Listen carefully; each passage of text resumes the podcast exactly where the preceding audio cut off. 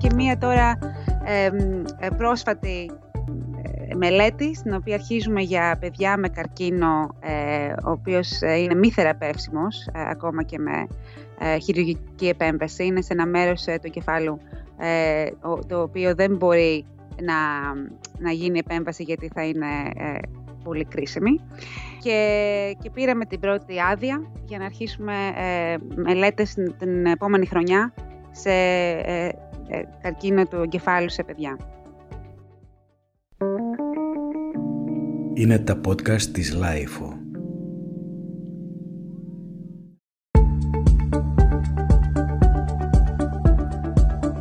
Δημιουργήσαμε μία νέα σειρά podcast με τίτλο «Άκου την επιστήμη» προκειμένου να δώσουμε βήμα σε επιφανείς προσωπικότητες της επιστημονικής κοινότητας με στόχο να αναδείξουμε τη σημασία της επιστήμης, τον κέριο ρόλο της και τη συμβολή της στην κοινωνία.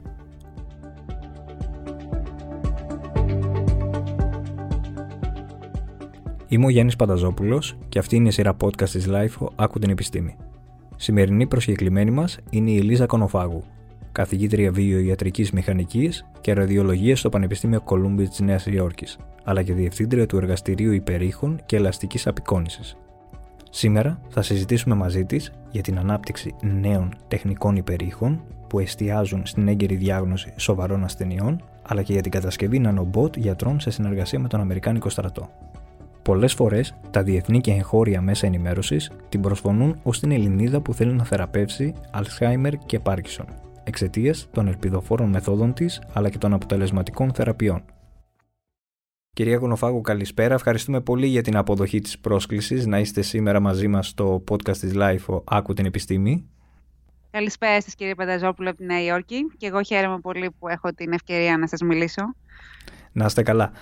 Ε, θέλω να ξεκινήσουμε τη συζήτησή μας και να σας ρωτήσω τι είναι αυτό που σας γοητεύει στο χώρο της επιστήμης και ποια είναι η σημασία της σήμερα; Ε, αυτό που με γοητεύει είναι ότι ε, η επιστήμη αλλάζει δυναμικά και συνεχώς, αν και πολλές φορές επιστρέφουμε ε, σε παλιές θεωρίες και επεπιθήσεις που μπορεί να τις έχουμε εγκαταλείψει, αλλά ταυτόχρονα συμπληρώνουμε με πιο πρόσφατες ανακαλύψεις. Αλλά, οπότε υπάρχει κάποια κυκλική πρόοδο, αλλά συνεχής πρόοδο. Ένα παράδειγμα στο δικό μου τομέα των υπερήχων είναι ότι ξέρουμε εδώ και ε, πολλές δεκαετίες ότι η υπέρχη είναι μια απεικονιστική μέθοδος ε, η οποία μας βοηθάει να βλέπουμε μέσα στα όργανα χωρίς ε, να ανοίγουμε ε, τους ιστούς, ε, ε, τους ανθρώπινους ιστούς. Αλλά πάνω από έναν αιώνα ξέρουμε και κάτι άλλο, ότι μπορούμε να δημιουργήσουμε ε, κάποιες αλλαγές στη χημική ή μηχανική σύσταση των ιστών και των κυτάρων με, το, με τον υπέρηχο. Αλλά αυτό δυστυχώς δεν μπόρεσε να περάσει στην κλινική κλίμακα ε, μέχρι πρόσφατα, πριν πέντε χρόνια. Ε, οπότε τώρα επαναρχόμαστε ε, στην υπερηχητική θεραπεία και μπορούμε να καυτηριάσουμε καρκινώματα και, και, να, και τρέμουλο ας πούμε, στο Πάρκινσον στον εγκέφαλο. Οπότε είναι ένα παράδειγμα ότι η επιστήμη και μπορεί να εξελίσσεται και να, και να ανανεώνεται και μας κρατάει κάθε φορά σε, σε εγρήγορση. Ε, και όπως είπατε και είναι μεγάλη, έχει μεγάλη σημασία στις μέρες μας. Ε, και εξηγεί, παραδείγματος χάρη, γιατί υπάρχει υπερθέρμανση του πλανήτη, αλλά ε, και πώς δημιουργείται και πώς μπορεί να καταπολεμηθεί. Ε, και βέβαια στην εποχή της πανδημίας ε, που όλοι ζούμε αυτή την ε, χρονιά, η επιστήμη έχει πάρει και ένα ακόμα πιο σημαντικό ρόλο και αυτό είναι της απόδειξης της αλήθειας. Ιδίως στην Αμερική όπου, ε, όπου ζω, ε, δυστυχώς υπάρχουν ε, πάρα πολλοί άνθρωποι, ίσως η μισή, ε, ο μισός πληθυσμός, που παρόλο που, ε, που, δεν πιστε, που ξέρουμε ότι η μάσκα, παραδείγματος χάρη, προστατεύει από τον κορονοϊό, ε, δεν το πιστεύουν. Ή δεν πιστεύουν καν ότι υπάρχει ο κορονοϊός. Οπότε μόνο με την επιστήμη μπορούμε να δείξουμε, ε, παραδείγματος χάρη, απλά πράγματα, αλλά γενικά που δεν μπορούν ε, εύκολα να περάσουν σε, σε, στο μεγάλο ε, μέρος του πληθυσμού, που είναι η αποτελεσματικότητα της μάσκας, η ύπαρξη του κορονοϊού και, και πράγματα που είναι βασικά για να ε, μπορέσουμε να σώσουμε ζωές. Εσάς τι είναι αυτό που σας γοητεύει στον χώρο της επιστήμης; Εμένα είναι κυρίως το ότι μπορώ να συνδυάσω διαφορετικές ε, περιοχές, επιστημονικές περιοχές. Ο τομέας μου είναι της βιοτρικής τεχνολογίας και είναι αυτό ακριβώς που, που λέει το όνομα. Δηλαδή έχουμε διαφορετικές, ε, ε, ε διαφορετικές ειδικότητες μηχανικών όπως χημικός μηχανικός, μηχανολόγος, ηλεκτρολόγος όλοι, όλοι οι οποίοι, που μπορούμε να συνδυάσουμε και να εφαρμόσουμε τις επιστημονικές μας γνώσεις σε ιατρικό και βιολογικό επίπεδο. Οπότε αυτή η συνέργεια από διαφορετικές επιστήμες είναι κάτι που ε, ανοίγει διαφορετικούς κόσμους και μπορείς να ανακαλύψεις ε, διάφορους τρόπους, πώς δουλεύει ένα κύτταρο, μέχρι πώς ε, ε, εξαπλώνεται ένας καρκίνος ή πώς μπορείς να κάνεις απεικόνηση με, διαφο- με χιλιά, χιλιάδες εικόνες το δευτερόλεπτο. Ε, από, το, από, το να, από το να δανείζεσαι από διαφορετικές επιστήμες και να μπορέσεις να, τις, ε, να κάνεις το σωστό συνδυασμό. Οπότε αυτό, αυτό συγκεκριμένα με γοητεύει στο, στο, στη δικιά μου, στο δικό μου τομέα ε, οι έρευνές σας επικεντρώνονται στην αντιμετώπιση ασθενειών όπως είναι το Alzheimer και το Parkinson. Σε ποιο στάδιο βρίσκονται οι έρευνές σας; Και το λέω επειδή πριν λίγες μέρες κάνατε την πρώτη επέμβαση με υπερήχους σε ασθενή με Alzheimer. Ναι. Ε, είμαστε σε πολύ αρχικά στάδια. Βέβαια, ε, το μελετάμε και το Alzheimer και το Parkinson εδώ και 16 χρόνια, ε, όσο είμαι στο Κολούμπια.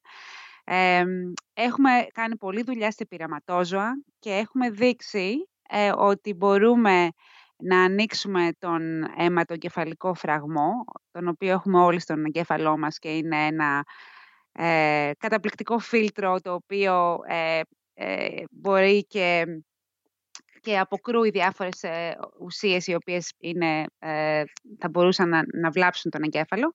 Αλλά δυστυχώς αποκρούει και, τις, ε, και, τις, ε, και τα φάρμακα που υπάρχουν. Και ένα από τα φάρμακα αυτά είναι για το Alzheimer και, και βέβαια και το Parkinson και πολλές άλλες ασθένειες στο κεφάλαιο. Ε, εμείς έχουμε αποδείξει ότι σε, στα πειραματόζα που έλεγα μπορούμε να λατώσουμε τις ε, τοξικές πρωτεΐνες του ομιλοειδούς και του ΤΑΦ που συσσωρεύονται επί δεκατιών ε, στον εγκέφαλο πριν να υπάρχουν συμπτώματα στο Alzheimer. Και για το Parkinson έχουμε δείξει επίσης τα ποντίκια ότι ε, μπορούμε να αποκαταστήσουμε ένα μεγάλο μέρος του νευρώνα στο ντοπαμινεργικό μονοπάτι ε, και, και διαχέονται, μπορούμε να διαχέσουμε ε, πρωτεΐνες οι οποίες μπορούν και βοηθάνε στην επαναφορά του νευρώνα. Όπως είπατε, μόλις δοκιμάσαμε τη μέθοδό μας σε μία ασθενή με Alzheimer ε, τον περασμένο μήνα. Ε, αλλά τώρα είμαστε ακόμα στο στάδιο που διαπιστώνουμε την ασφάλεια της μεθόδου μας. Είναι προφανώς ε, ένα πολύ βασικό μέρος ε, της μεθόδου πριν ε, δείξουμε αποτελεσματικότητα είναι να ξέρουμε ότι όταν ανοίγουμε τον φραγμό, ο οποίος ξανακλίνει μέσα σε λίγες ώρες, ε, είναι κάτι ασφαλές και ιδίως σε ανθρώπους που, έχουν, που είναι υπέργυροι, ε, και που έχουν διαφορετική κυκλοφορία του αίματος, ε, διαφορετικά αγκία, τα οποία είναι πιο ευάλωτα ε, σε κάποια τέτοια επέμβαση.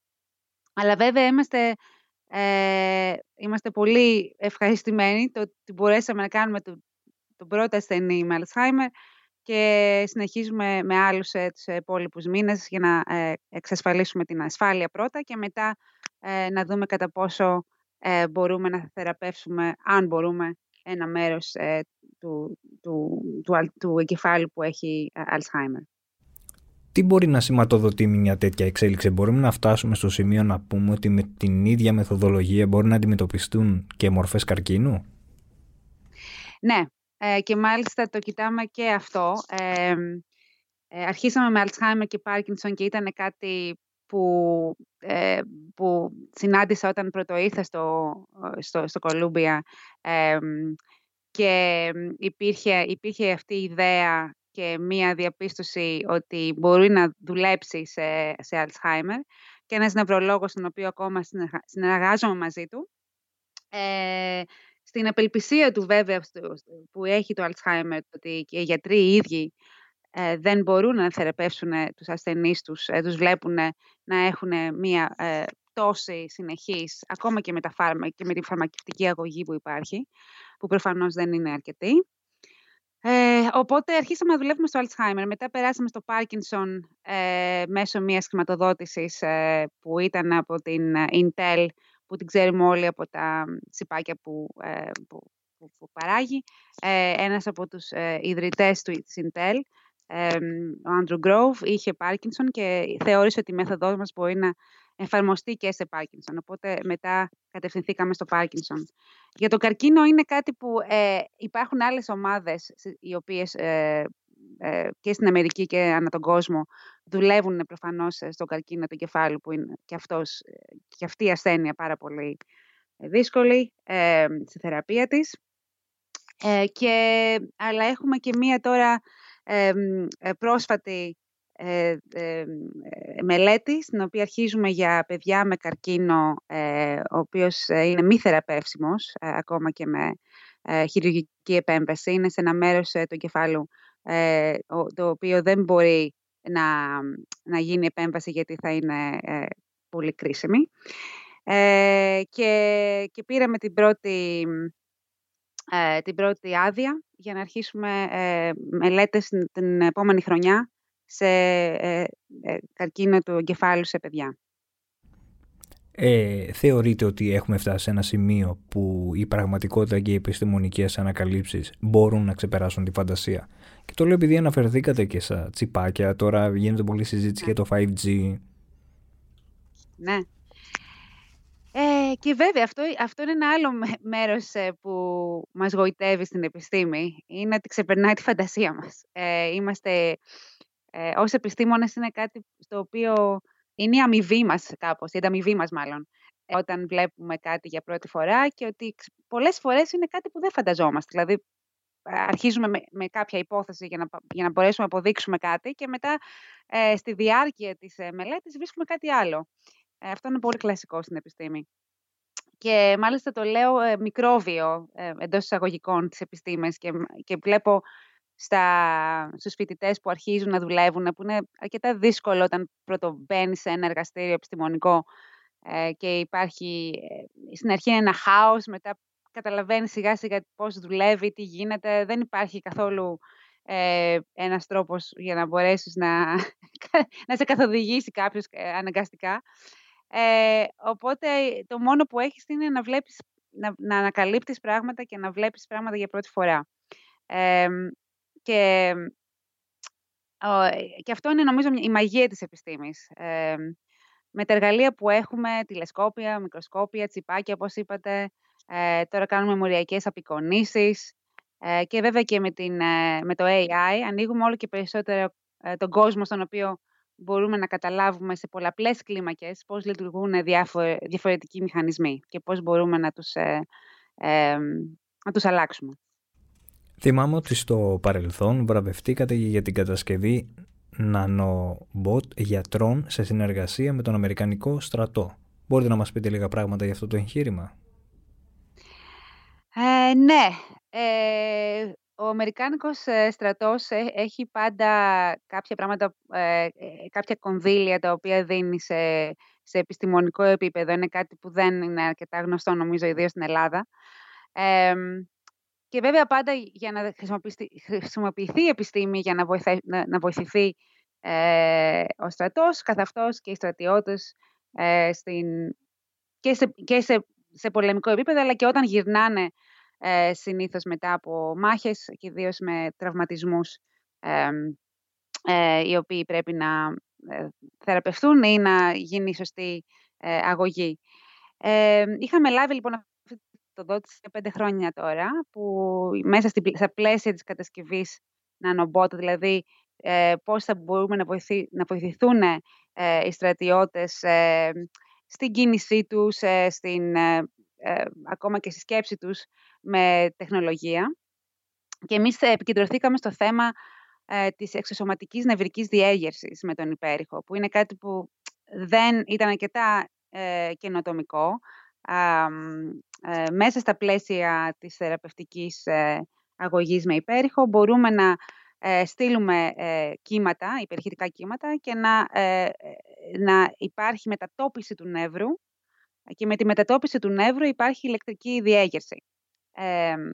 Οπότε μετά από πέντε χρόνια καταφέραμε να έχουμε ένα μηχάνημα το οποίο δουλεύει, ε, στέλνει ε, αυτά τα κύματα μέσα από το ε, δέρμα και το μη, ας πούμε, της, ε, του μπράτσου ή, ξέρω εγώ, του, στο, στο πόδι.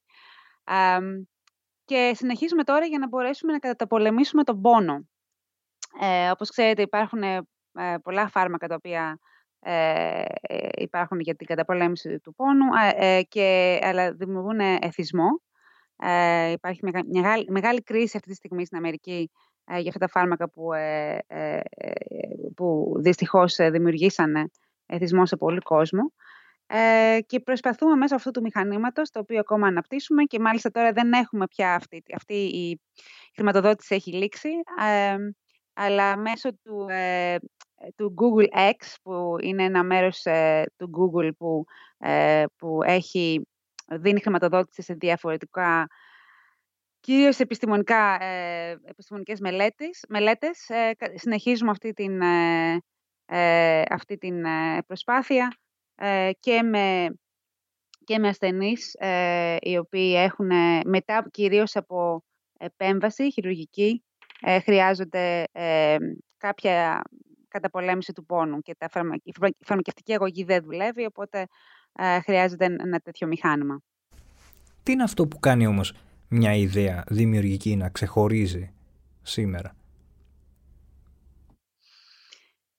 Ε, αυτή είναι μια πολύ πολύπλοκη ερώτηση. Ε, θα έλεγα είναι ένας συνδυασμός από, από γνώσεις που έχουμε ε, όλοι μας σε μία περιοχή, ας πούμε, τη δικιά μου των υπερήχων, αλλά ταυτόχρονα να μπορούμε να, να, να, να, να συνδυάζουμε ε, διαφορετικές ε, κατανοήσεις διαφορετικών επιστημών για να μπορέσουμε να, να, ξα, να ξαπλώνουμε κάπως την περιοχή σε, σε, μια, σε ένα διαφορετικό ε, τομέα ή μια διαφορετική διάσταση. Και πολλές φορές αυτό είναι το πιο, και το πιο δύσκολο, αλλά και το πιο, και κάτι που, που συνήθως ε, οδηγεί σε καινοτομία. Μερικές φορές δεν οδηγεί πουθενά βέβαια και φτάνει σε, σε κάποια διέξοδο και πρέπει να ξαναρχίσει από αυτό και από την αρχή που λένε.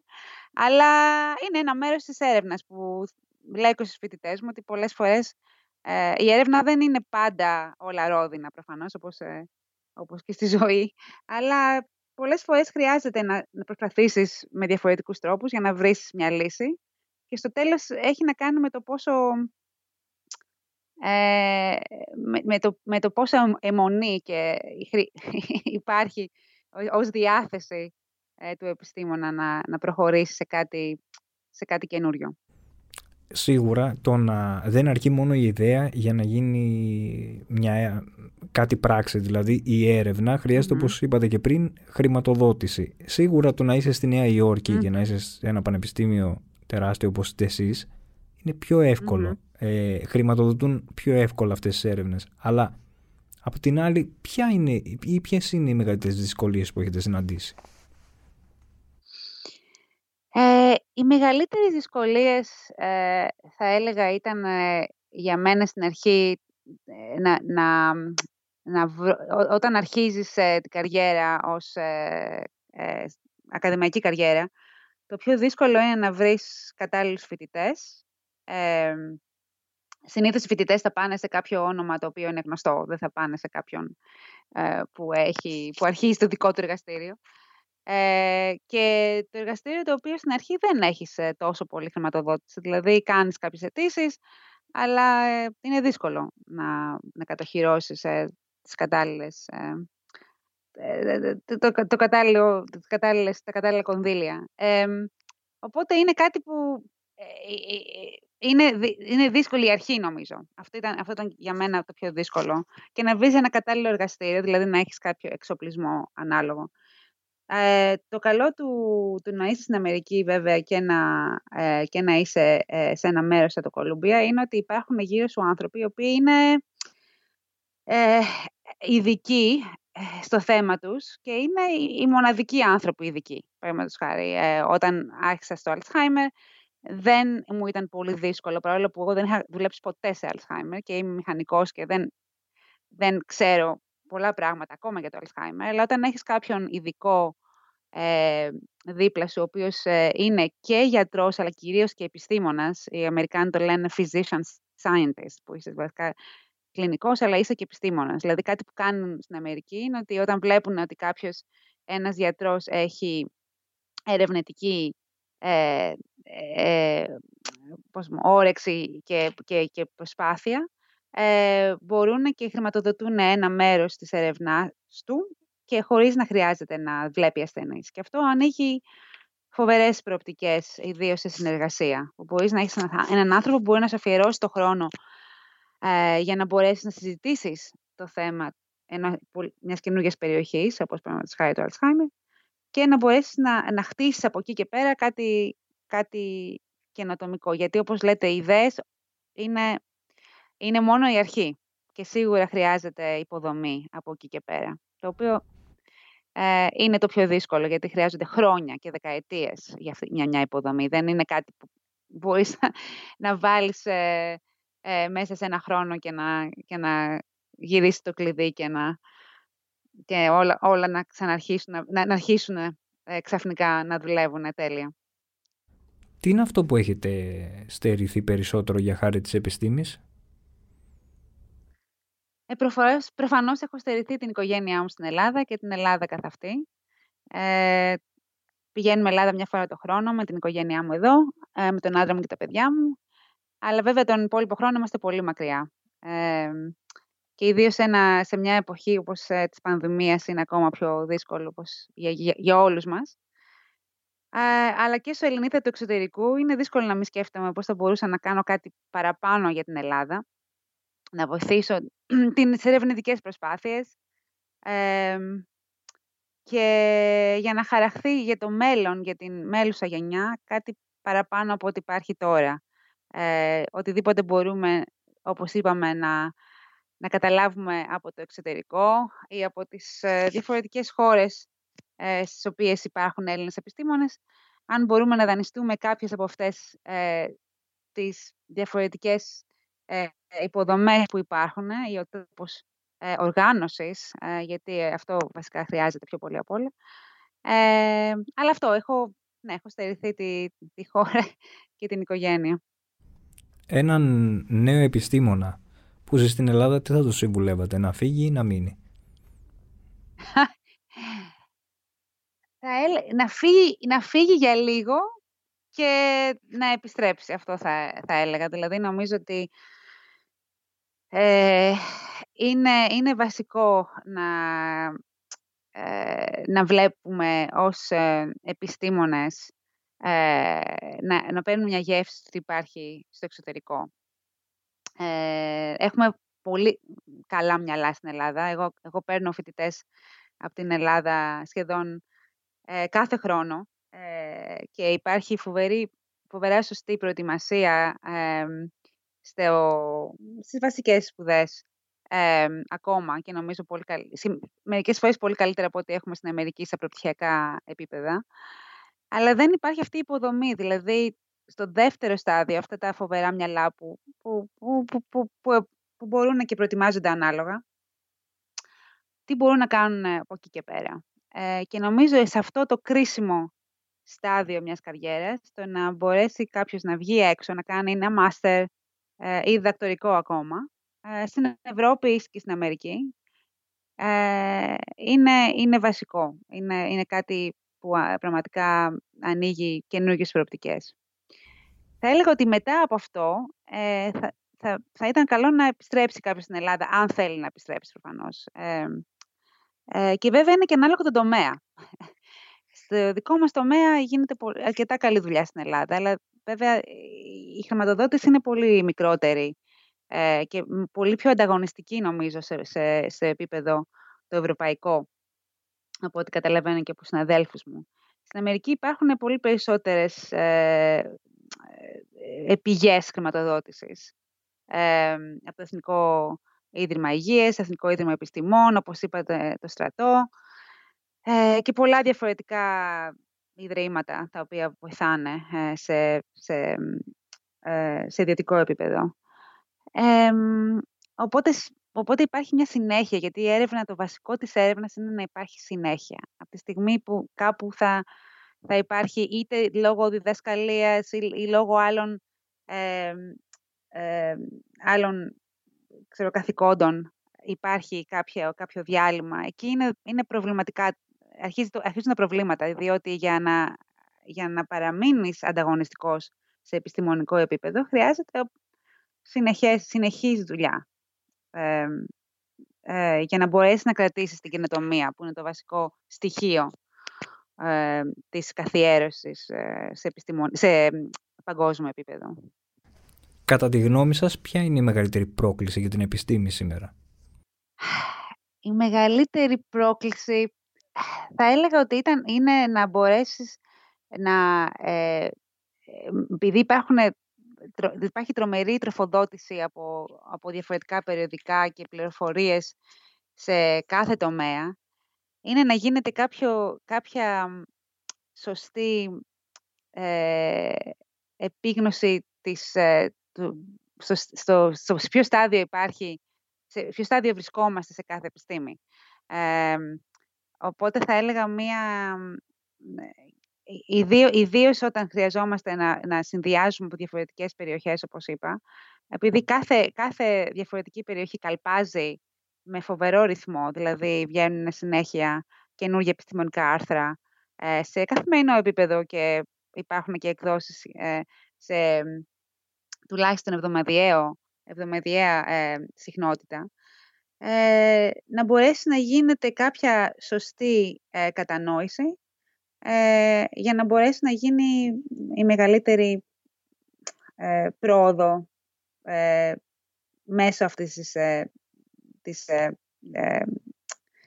του συνδυασμού. Αν κάναμε ένα ταξίδι στο μέλλον και μιλάγαμε πάλι μετά από πολλά χρόνια, για ποια ανακάλυψη θα θέλατε να σας θυμούνται; Πολύ καλή ερώτηση. Θα έλεγα, ε, θα έλεγα σε, σε αυτό, στην περιοχή και του Alzheimer ε, και του καρκίνου του μαστού. Δηλαδή, στο Alzheimer, όπως είπαμε, είναι αυτή ε, η τραγική περίοδος και μάλιστα τώρα είμαστε σε σε συνεχή επικοινωνία με ασθενείς ή οικογένειες ασθενών και βλέπουμε πόσο δύσκολη είναι αυτή η περίοδος η οποία κρατάει και μια δεκαετία και κυρίως στην οικογένεια. Οπότε οτιδήποτε μπορούμε να κάνουμε για να μπορέσουμε ε, να ε, ελαττώσουμε ε, αυτές τις πρωτεΐνες που είπα στο, στον εγκέφαλο και να μπορέσουμε να, να χαρίσουμε έστω και μια, μια καλύτερη ζωή στους ασθενείς και στις οικογένειές τους, αυτό θα είναι ένα μέρος.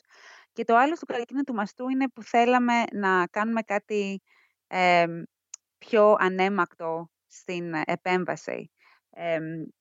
έχουμε, είναι ο, ο συνδυασμός των δύο διαφορετικών τεχνικών που έχει αναπτύξει το εργαστήριό μου. Ένα είναι στην απεικόνηση της ελαστικότητας ε, του καρκινώματος, που μπορείς να βλέπεις ανάλογα με πόσο, ε, ε, πόσο ελαστικό ε, ή πόσο σκληρό είναι το καρκίνωμα, ε, κατά πόσο είναι ε, ε, καλόηθες ή κακόηθες.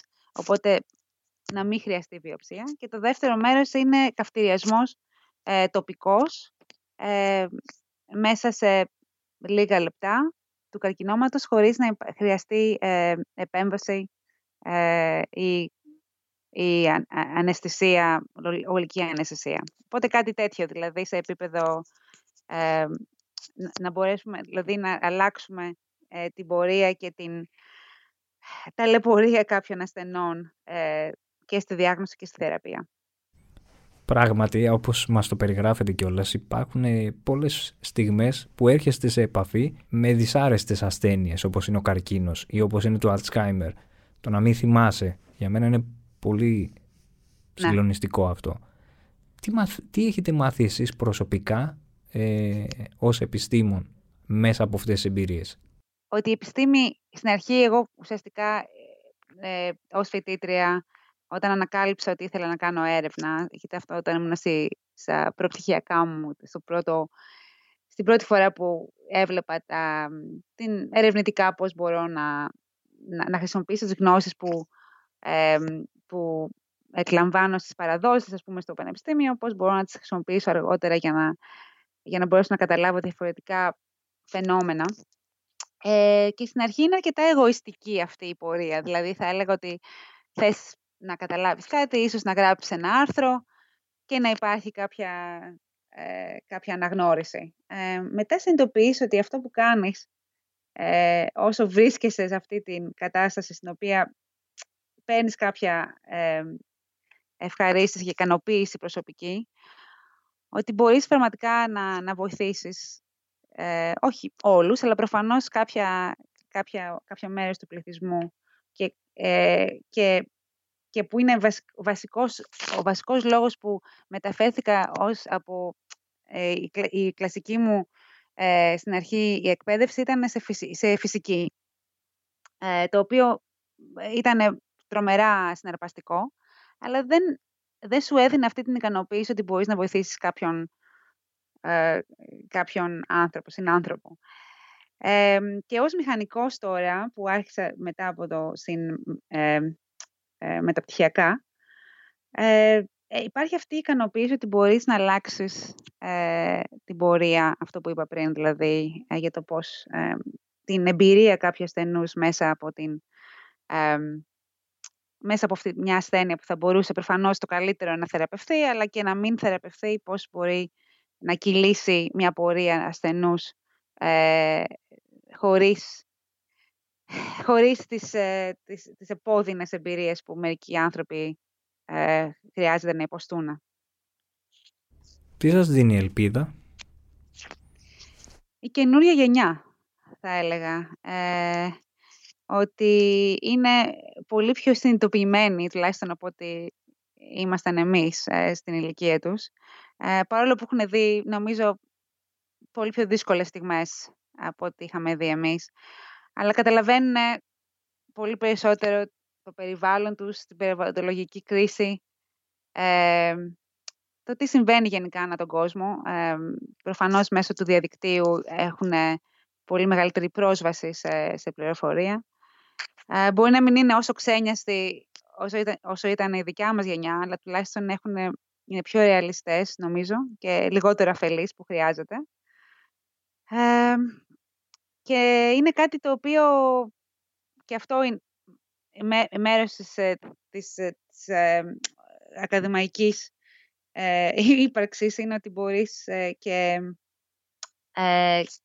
και συναναστρέφεσαι με, με, με ανθρώπους, ε, με νέους ανθρώπους οι οποίοι έχουν όρεξη και μεράκι και, και, και, και αφοσίωση. και αυτό μου δίνει κάθε μέρα ελπίδα ότι θα μπορούμε να έχουμε ανθρώπους ε, οι οποίοι θα, θα έχουν τον ενθουσιασμό να αλλάξουν τον κόσμο προς το καλύτερο.